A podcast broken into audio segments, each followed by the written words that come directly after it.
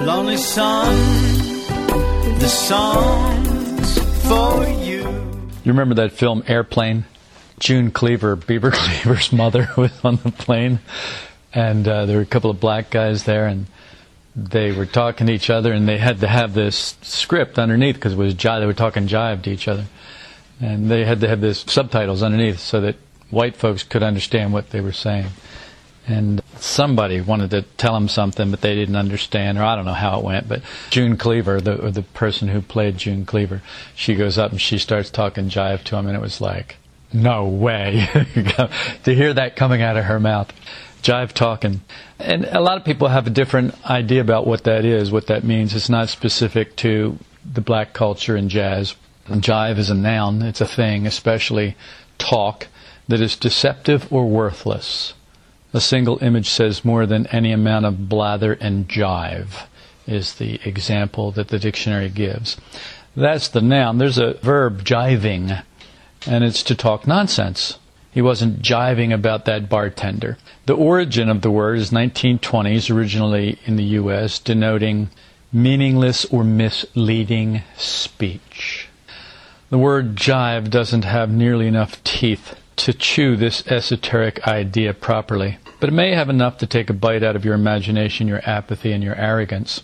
And that's really all I'm interested in doing. Yes, that's right. I'm interested in taking a bite out of your apathy, arrogance, and imagination. And it's nothing personal. It's just that as I look at the world and as I look at us and as I look at myself, I think there's far too much imagination, far too much arrogance. And when we see the arrogance and the imagination, we get depressed and then we get apathetic. So it seems like these things follow each other. And in my opinion, it needs to be addressed. Of course, you know we're going to talk about the emotional center because that's really all we ever talk about. The most important center for us in our current condition if we wish to develop. If you don't care about development, if you're like everybody else in the world, you just want to have a good life and get what you want and have a good job and a good house and a good car and good this and a good that and have nice dinners and nice clothes and have people like you and all the things that people in the world want, that we want, really. All the things that we want. We're no different than anyone else. I want those things. I don't want to live in a tent or push around a shopping cart and live under an overpass. I want to live a comfortable life, just like everyone else. The difference is, I think, that we realize that that's not primary. We come to the realization that that's not the most important thing in life, that that in and of itself is not going to give you real happiness, real peace. And I think when people come to that realization, that it dawns on them that maybe there is another line of development that they could take. Hopefully, we've made it that far. You know, not everyone does want to develop. In fact, the majority of people just don't care. They're just not interested at all. Like, yeah, so what? Who cares? What'll that get me? Some imagine they wish to develop until they're faced with what it takes, what it means, what it's going to cost. In this work, I have met a lot of those people. The people who want to develop until they find out what it's going to take, what it's going to cost them, how difficult it is, until they find out how much effort is involved, and not just how much effort. If it was one Herculean effort, fine. But that it takes effort after effort after effort. It's like breathing. You can't just do it once for all time. You have to keep on breathing every day, every moment of every day. Okay, you can take a little break. You know, you can hold your breath for maybe a minute or two. But then you've got to catch up. You've got to get all that oxygen you starved, your blood and your body, you've got to get that back in there. So you end up hyperventilating. So you end up catching up anyway. The fact is, is that it takes a constant effort, just like breathing. And that's why the first conscious shock is like breathing. It's something that we have to do continually. And if we don't do it continually, then we start to starve ourselves. We start to starve our emotional, our soul bodies. We start to starve them of the nourishment that they need, the food that they need. The physical body gets its first shock from breathing. It's your breath that does it. That's automatic. But the first conscious shock is something you have to give yourself. And so that's where the development starts, and that's where the development ends with most people. I have to do it myself. Well, forget that. Unless it's going to be natural like breathing, it's just going to have to happen in my sleep, then I'm not going to do it. because they don't see any reason to do it, especially in the face of how much it takes to continually give yourself the first conscious shock. So, a good example of this, as I said, not everybody wants to develop when they find out what it's going to cost. Some fields haven't had the rocks cleared from them. Now, anybody who knows anything about farming knows you don't grow things in rocks. You just don't. And the reason is because there has to be soil for the plants to take root in. And if the plants don't have a place to take root, then they don't grow. And even weeds don't do well in rocks. Oh, they hang in there, but they don't really do well. So, as an example, in Matthew chapter 13, verses 3 through 23, I'll read to you. And Jesus spoke many things to them in parables, saying, Behold, the sower went out to sow. And as he sowed, some seeds fell beside the road, and the birds came and ate them up. Others fell on the rocky places, where they did not have much soil, and immediately they sprang up, because they had no depths of soil. But when the sun had risen, they were scorched, and because they had no root, they withered away. Others fell among the thorns, and the thorns came up and choked them out. And others fell on the good soil, and yielded a crop, some a hundredfold, some sixty, and some thirty. He who has ears, let him hear. Well, obviously, nobody had ears, at least not the kind that could hear. The disciples came and said to him, Why do you speak to them in parables? Jesus answered them, To you it has been granted to know the mysteries of the kingdom of heaven, but to them it has not been granted. For whoever has, to him more shall be given and he will have an abundance. But whoever does not have, even what he has, shall be taken away from him.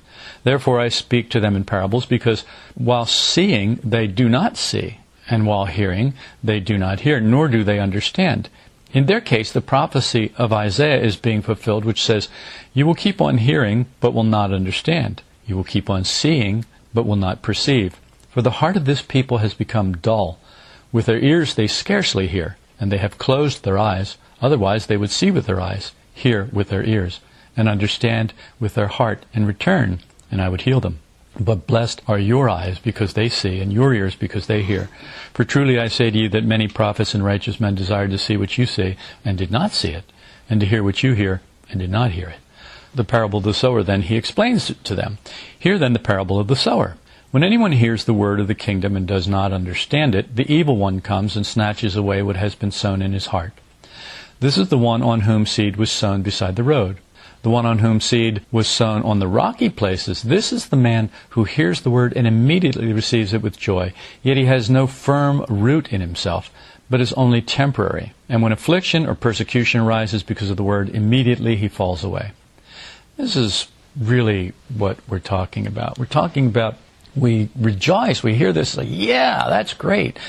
And then we find out what it's going to cost us, what it's going to take. Second force arises.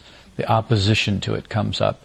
And it's like, you know, maybe this wasn't such a good idea. We fall away. And well, of course, we know about the people who they're interested only in what they can get for themselves. And those are the people who basically had the seed sown among the weeds because the cares of the world choke out the word. You get so interested in what you want from the world that it just finally chokes out any life or desire for development. So the purpose for all this talk to the intellectual center, and that's all this is. That's all we've been doing. This is podcast number 300. That's just the fat podcast. There's also 300 light podcasts. And then there are about 100 of the new man and the house on the rock. So we're talking 700 podcasts. Now that's a lot of talking. And all that talk is to the intellectual center. And the purpose of it is to get through to the emotional center where the real work is done, where the real problem lies. And how much of that do you think makes it through? Well, according to this parable of the sower, not much three fourths of it right off the bat. If you take the four examples, some falls on the road, some falls in the rocks, some falls among the weeds and the thorns, and some falls on good soil. So 25%. Now that's just if you took it that way, but you know it's not that much. You know that 25% doesn't land on good soil.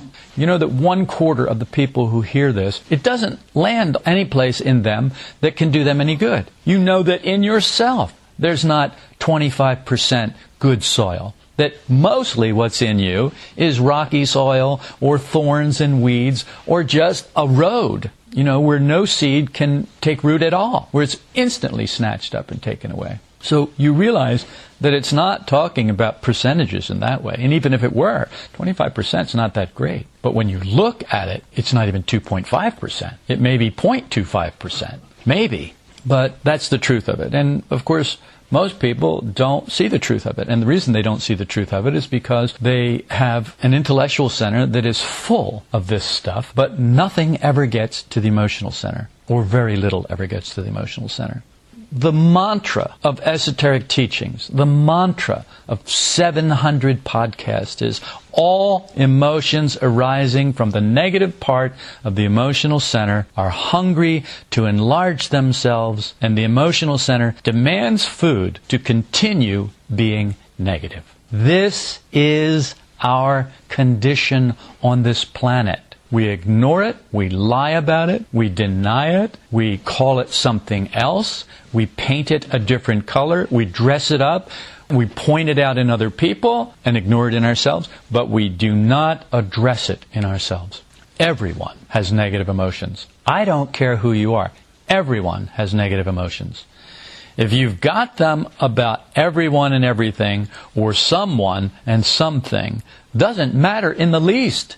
I don't care if you're negative all the time, if you're the most negative person who's ever lived, or if you're just mildly negative once in a while. It's the same thing esoterically. It's the same poison to your development. Whether you have an atomic bomb dropped on you or you step on a landmine, the effect is the same. It doesn't matter whether you're negative all the time and it's overkill or you're just negative once in a while and it poisons you slowly. Everyone has negative emotions. If you don't check them consciously, they will feed like a tick on a dog until you are a stench in everyone's nostrils except your own. You're the only person who will be able to stand you. I know that's pretty grim. The truth is, is that for most of us, we're the only people who can stand us. Now, the joy of being in the world and knowing nothing about this work, the joy of sleep is imagining that people like you, that people like you, imagining that they think you're wonderful, imagining that they think you're as wonderful as you think you are. And that's the joy of sleep. And no wonder people want to sleep. Can you blame them? To wake up out of that into this is a very unpleasant reality. Not something that I think most people would like to do. As with everything else in life, the emotional center grows upon what it feeds.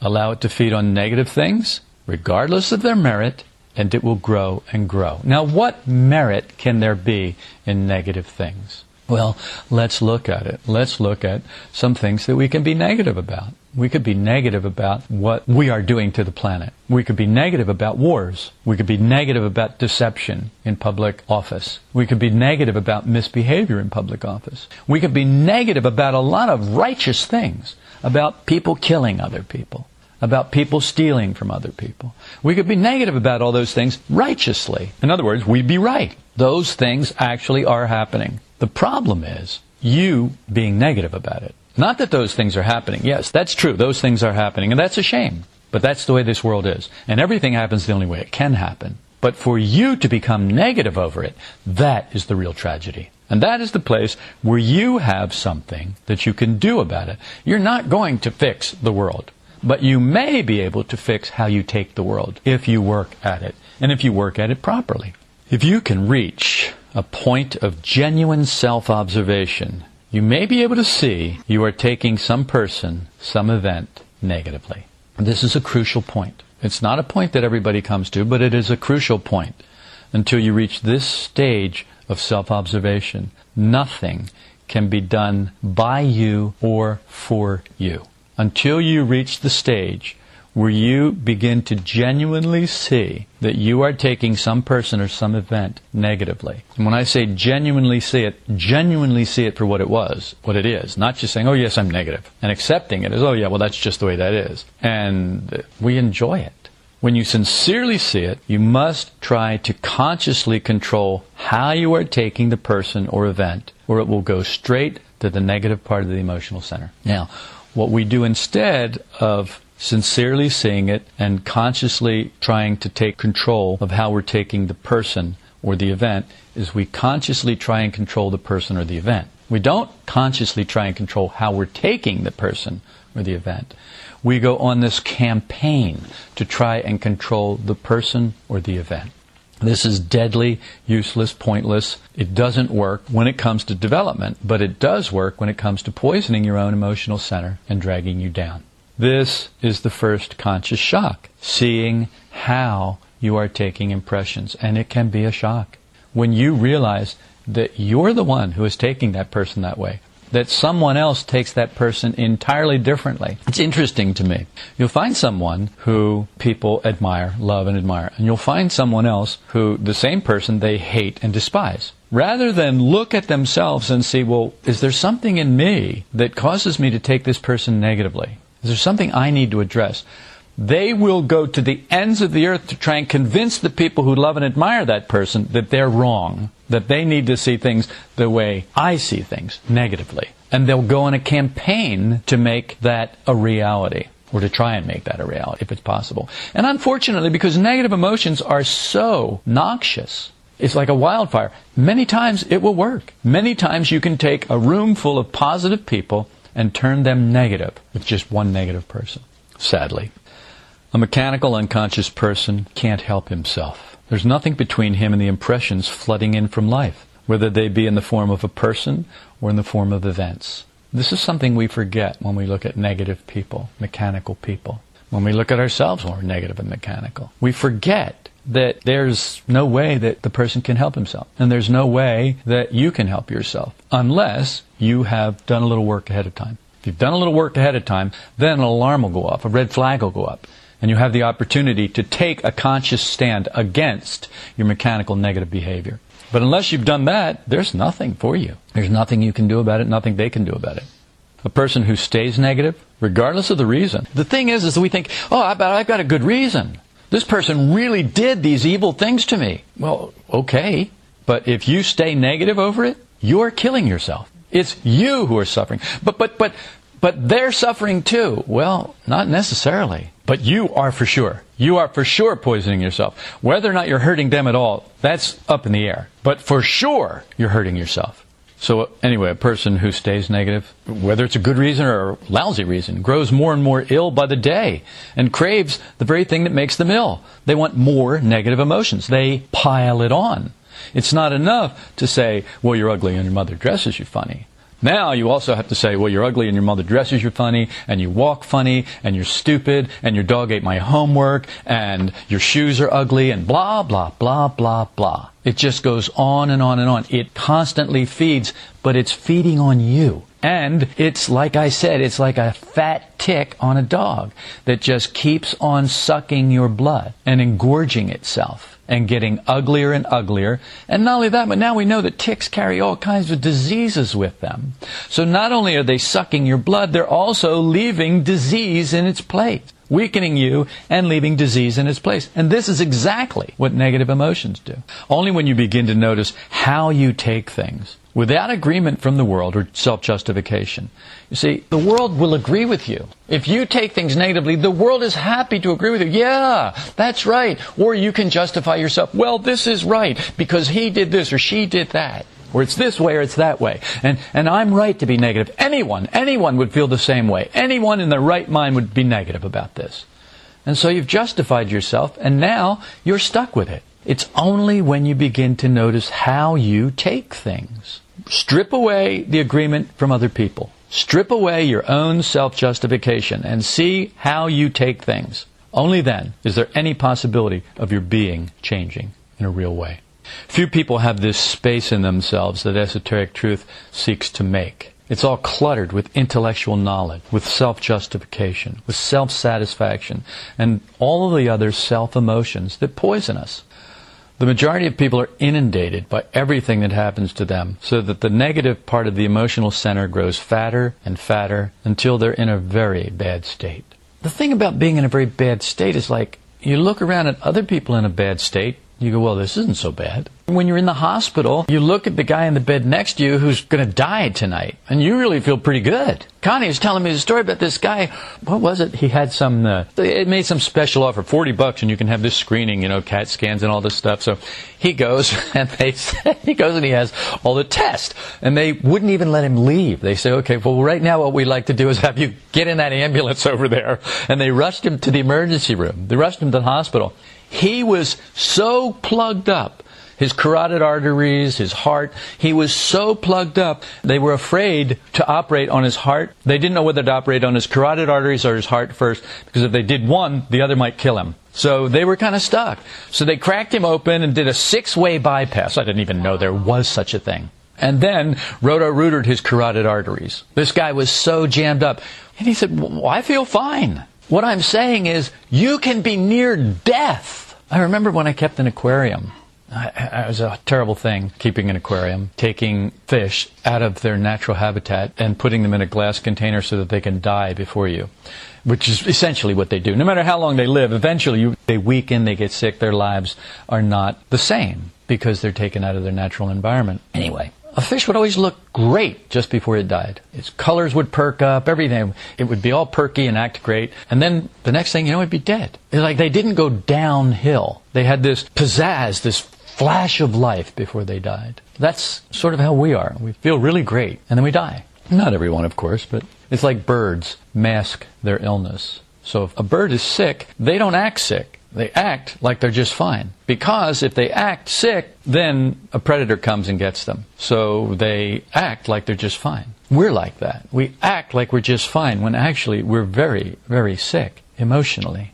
Such a person who is inundated by everything that happens to them so that the negative part of their emotional center is growing fatter and fatter, such a person has completely failed to develop himself and will leave these ideas. You have seen people do this. You've seen people, instead of take these ideas into themselves and allow them to change them, you've seen them take these ideas into themselves and it causes a reaction in them and makes them reject the ideas and reject anything to do with them. And then they leave. They will not bear being able to feel even a little responsible for their inner state.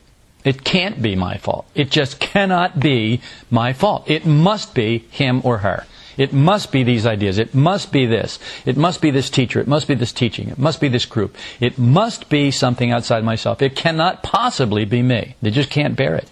How can one realize one is a self-developing organism? That this possible development depends not on what others do or do not, but on how one behaves emotionally and spiritually towards life. How can anyone understand I'm a self-developing organism if they don't understand that all their possible development depends not on what other people are doing, not on what life is doing, but on what they're doing, how they're behaving emotionally and spiritually towards life. It's impossible. You cannot be a self-developing organism and blame what happens to you and how you feel about it and how you respond to it on other people or life. Those two things cannot go together. They never will. They never have. We can take an event mechanically or consciously. This is a simple choice.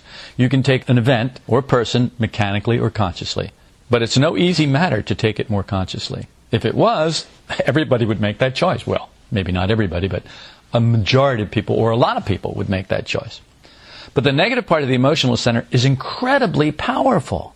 Only a fool thinks that he can easily overcome the tendency to be negative. And admittedly, we were very foolish when we started. We thought we could easily overcome negative emotions. The false personality's trick of wearing an attitude of resignation towards everything doesn't work, as it is insincere. And because it's insincere, that makes it false. No development comes through what is false. Development only comes through the truth. It does not come from what is false. So pretending that, oh, it doesn't bother me, oh, doesn't, pretending doesn't change a thing. There's a genuine inner practice, though, that takes inner work and effort to become passive to what pushes your buttons. And that genuine inner practice will make you grow, will make you develop in the right direction. It takes a long time to understand this, but it is the path of wisdom to learn how to be passive to a person or event. Not how to be resigned, not how to pretend an attitude of resignation, not how to be apathetic. This is not the same thing. This is an active inner work that you do, remaining passive to someone or some event. that just pushes your buttons, that winds you up, that gets you all cranked. The purification of the emotional center is the work that is set before us by all esoteric teachings for thousands of years. Purified from what? From negative emotions in their many and varied forms. And negative emotions all breed in the soup of self emotions. Once the emotional center is purified from negative emotions, we can begin to get help, to receive new influences that help us to understand what we didn't understand before. There are things that you think you understand now that you don't understand. Not really. And once these self emotions, these negative emotions begin to be flushed out of us, once we begin to remove the stones from the field, something can take root and grow, something can bear fruit. But we've got to get the stones out of the field first. And that takes work. And that's why people don't do it. They just go buy another piece of land where somebody else worked it. Except that with yourself, because this is self development, you can't do that. There's no amount of money that's going to buy you a better being. You've got to earn it. You've got to build it. You've got to make it. You've got to remove the stones. And then you've got to plant good seed. And then you've got to cultivate it and protect it to make sure that it bears fruit. The purification process is just that. It's a process. Once we begin, or we have begun, sincerely, we start to get help from higher centers, from conscious beings who are always awake, always talking to us. And it's the only talking that we ever hear that's not jive talking. But what we do is jive talking. It's deceptive. What was the definition? Deceptive or worthless? I ask you this. If you genuinely look at your conversations in a day, how much of it is worth the breath, the energy, and the time that went into it. It's absurd. We would do well to cut out 90% of our talking, 95%. But hey, 50%. Just take, just take 50%. Cut out 50% of your mindless jive talking. And you will start to take a bite out of negative emotions. Well, the enjoyment of negative emotions and nourishing them by inner talking is the exact opposite of what we must do to make our awakening possible. You see, the aim of all esoteric teachings, all esoteric schools, is one thing and one thing only to wake up, to awaken. To awaken to ourselves, to what we are like, to awaken to our possibilities, to awaken from this stupor, from this sleep that keeps us doing the same things repeatedly, that keeps us having the same problems with the same people or other people over and over and over again. To awaken from that. That's the aim.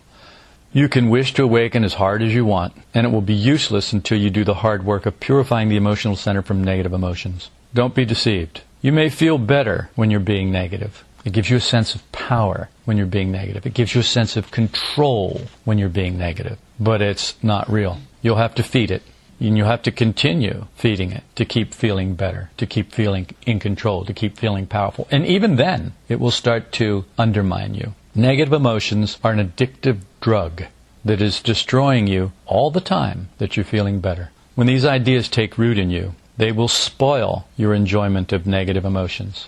Have you noticed that? Have you noticed that you just don't enjoy them as much anymore? Now you feel a little unhappy when you're negative. Whereas if you felt unhappy before, you could just be negative and then you felt happy. But now it's just the opposite. Now you start to enjoy negative emotions and you feel really unhappy about it. It's like, ew, that's disgusting. And you don't want to. You start to see the sickness of it. That's why it said, know the truth and the truth will make you free. This is the truth. This is the truth. And the only way it's going to ever make you free is if you know it.